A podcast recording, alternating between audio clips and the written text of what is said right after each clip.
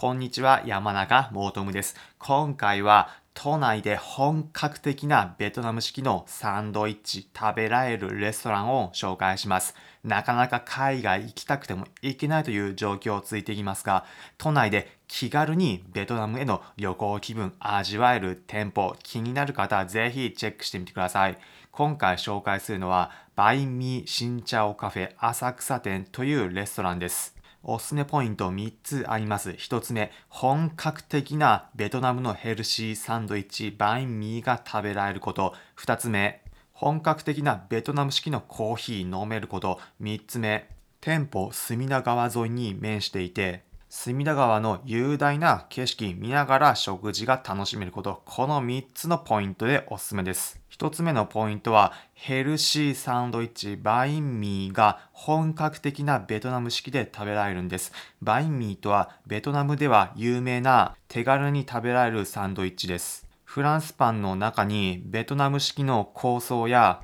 ハムやチャーシューなどを入れて食べるものです。ベトナムでは朝ごはんの定番でよく道沿い屋台で売っている食べ物です。ポイント2つ目がベトナム式のコーヒーが飲めるんです。ベトナム実は世界でも有数のコーヒーの名産地で、ベトナム式のコトコトと抽出されたコーヒーを飲むことができます。お店では焼き豚肉のバインミー S サイズとベトナム式のコーヒーセットで税込み850円で食事楽しむことができます。ポイント3つ目である隅田川沿いの景色、雄大な景色を眺めながら食べる料理、都内にいながらさながらベトナムの川の景色を眺めているような雰囲気に感じられる空間です。浅草の知る人ぞ知るランドマーク、通称ウ・マルコビルとも呼ばれている金色のふにゃふにゃの